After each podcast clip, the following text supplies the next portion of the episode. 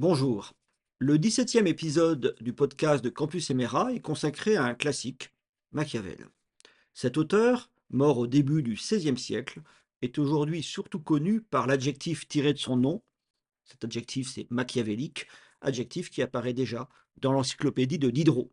Voyons ce que dit aujourd'hui le Larousse comme définition de machiavélique, qui est digne de la doctrine de Machiavel, considérée comme négation de la morale. Seconde définition de machiavélique proposée par Larousse, qui est d'une grande perfidie, d'une scélératesse tortueuse.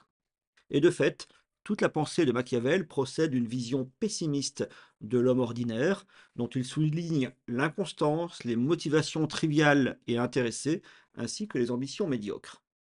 Mais plutôt que de prêcher la morale au peuple, plutôt que vouloir l'édifier en vertu de valeurs euh, chrétiennes, par exemple, comme le ferait un auteur de son époque, Machiavel a entendu montrer au prince comment utiliser les hommes tels qu'ils sont afin de garantir un pouvoir qui sera, selon lui, en dernière analyse, un bienfait pour ces hommes imparfaits. C'est pourquoi, par ses raisonnements implacables et dénués de tout habillage moralisateur, Machiavel constitue un personnage décisif dans le développement de la pensée politique occidentale.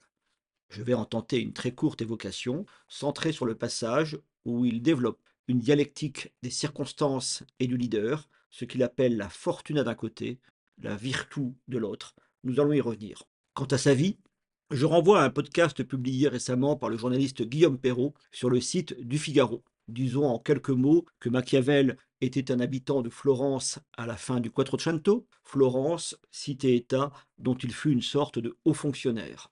Après quelques succès, mais aussi des revers de fortune, et dans l'espoir de trouver la faveur du nouveau maître de Florence, Laurent de Médicis, Machiavel a rédigé un court manuel politique, intitulé au départ Des principautés, mais désormais connu sous le titre Le Prince. En fait, Médicis n'a sans doute même pas lu cet opuscule, et Machiavel décéda en 1527 sans être devenu son conseiller politique. Mais à partir de sa publication posthume, ce livre va connaître un succès grandissant et inspiré par ses raisonnements incisifs et ses formules, la plupart des Occidentaux ayant réfléchi depuis à la chose politique. En fait, Machiavel avait beaucoup écrit. De manière générale, il avait cherché dans l'histoire des enseignements rationnels sur la politique. Et cela, si possible, dans l'Antiquité. Son œuvre majeure s'intitule d'ailleurs Discours sur la première décade de Tite-Live. Livre peu connu, il s'agit d'une réflexion historique d'un accès bien moins facile que son opuscule Le Prince, précisément parce que celui-ci est un recueil de réflexions théoriques mais aussi de conseils pratiques pour la conquête du pouvoir, pour le maintien au pouvoir, bref, pour la direction de l'État. Rédigé de manière simple et directe, ce livre, Le Prince, s'apparente à une véritable dissection du pouvoir, et son principe est la lucidité et non pas la morale. Quitte bien entendu à ce que les techniques décrites dans ce manuel soient mises, euh, qui sait, par le prince, au service d'une vision plus haute que la simple jouissance du pouvoir. D'ailleurs, Machiavel, qui fut un véritable patriote italien, songeait ici à la grandeur de Florence et au-delà, au redressement, à la réunification politique de l'Italie tout entière. On pense parfois, en lisant Le Prince, au travail qu'avait fait Aristote en formant Alexandre le Grand, mais là où Aristote écrivait d'abord en philosophe, évidemment, pour Machiavel, c'est davantage un texte parfois un peu technocratique et surtout à vocation politique immédiate. On a donc affaire, au départ, puisque c'est destiné à Laurent de Médicis, à une sorte d'exaltation de l'autocratie. Mais les développements de ce livre sont en fait assez inattendus. Ainsi, euh, bien plus tard, Rousseau disait dans le contrat social que le prince était le livre de tous les républicains. Et je cite que Machiavel, en feignant de donner des leçons au roi, en a donné de grandes au peuple. Antonio Gramsci, donc au XXe siècle, lui a repris Machiavel, mais en faisant du parti politique il pensait, lui, au Parti communiste, l'équivalent du prince moderne. Plus généralement, on peut lire le prince aujourd'hui sans penser à un monarque, mais en penser simplement à un législateur, que ce soit un parti, une majorité, et donc la lecture euh, du prince est tout à fait compatible avec la compréhension, avec le jeu, disons, dans le cadre d'institutions de la démocratie représentative. Au risque de surprendre, je dirais même que quand on lit Machiavel aujourd'hui, on pense souvent à un épisode de notre histoire nationale, l'arrivée au pouvoir de Charles de Gaulle en 1958. Il a su utiliser bien des méthodes, bien des vertus, en quelque sorte, décrites par Machiavel. Par ailleurs, les leçons que Machiavel tire de son expérience et ses lectures, il les veut valables en politique extérieure comme en politique intérieure. Et au fond, il se soucie assez peu du régime ou ce qu'il pense avoir établi comme règle du comportement politique, comme règle efficace du comportement politique, eh bien pour lui, c'est valable à toute époque et dans toutes les circonstances. D'ailleurs, tout en écrivant pour Médicis, qui était une sorte de tyran, Machiavel se préoccupait énormément de ce qu'on appelle désormais l'opinion publique. Selon lui, le prince doit sans cesse s'en soucier, mais pas seulement pour la séduire. Si le prince est aimé du peuple, tant mieux. Mais Machiavel ajoute que euh, la coercition, voire la crainte, est un outil indispensable à la pérennité du pouvoir. Tout cela est écrit sans plaisir, mais sans détour, de manière clinique, en fonction d'une valorisation du bien commun passant par la consolidation du pouvoir et par la stabilité de l'État. C'est là le pari, finalement. S'il y a un pari moral dans Machiavel, c'est bien celui-ci. Alors, en quoi Machiavel innove-t-il? En effet, les princes de son temps ne l'avaient pas attendu pour recourir à la ruse, pour exercer des châtiments cruels, ou encore pour habiller sous de nobles motifs, par exemple des motifs religieux, la recherche du pouvoir et sa conservation à tout prix. La nouveauté de Machiavel, paradoxalement, consiste en sa franchise. Et s'il n'a pas écrit Le Prince pour les citoyens, Le Prince est devenu, au fil des siècles, pour ses citoyens, en démocratie, une arme pour comprendre le pouvoir et éventuellement le contrôler.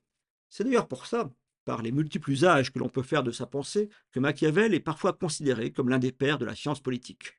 Précisément parce qu'il a écrit sans s'encombrer de justifications théologiques, ni même idéologiques, ce qui était particulièrement rare pour un intellectuel de son temps. En son domaine, Machiavel clôt le Moyen Âge. Il se distingue aussi des penseurs antiques, qui souvent, eux, liaient éthique et politique.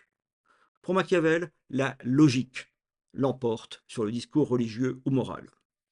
Ceci nous éclaircit le jugement, mais effectivement laisse entière la question du sens que doit recouvrir l'exercice du pouvoir au-delà de la préservation de l'État. Mais de cela, on ne peut pas rendre Machiavel responsable. Il nous amène, par ses écrits, à la porte de la politique moderne, mais nous laisse pleinement libres de ce que nous pourrons y faire. C'est pourquoi cette lecture est précieuse. Certes, et avant d'évoquer le fond hein, comme de ce livre, bien des chapitres du Prince n'ont pas d'autres intérêts qu'historiques, notamment certains de ceux consacrés à tel ou tel type de principauté ou à la possible réunification d'Italie. Mais même quand Machiavel fait par exemple une typologie des principautés et des manières d'y conquérir le pouvoir et de s'y maintenir, il nous dit des choses intéressantes, des choses qui peuvent être généralisées, des choses qui sont aussi parfois confondantes de cynisme. L'adjectif machiavélique n'est pas usurpé. Je vais vous montrer un peu un exemple. C'est dans le troisième chapitre, parmi d'ailleurs euh, tant d'autres euh, exemples possibles, cette phrase, bien machiavélique. Je cite, Par où il faut noter que les hommes se doivent ou caresser ou oxyre, car ils se vengent des légères injures et des grandes ils ne peuvent, de sorte que le tort qui se fait à l'homme doit être tel que l'on n'en craigne point la vengeance. On voit, c'est pas très gentil.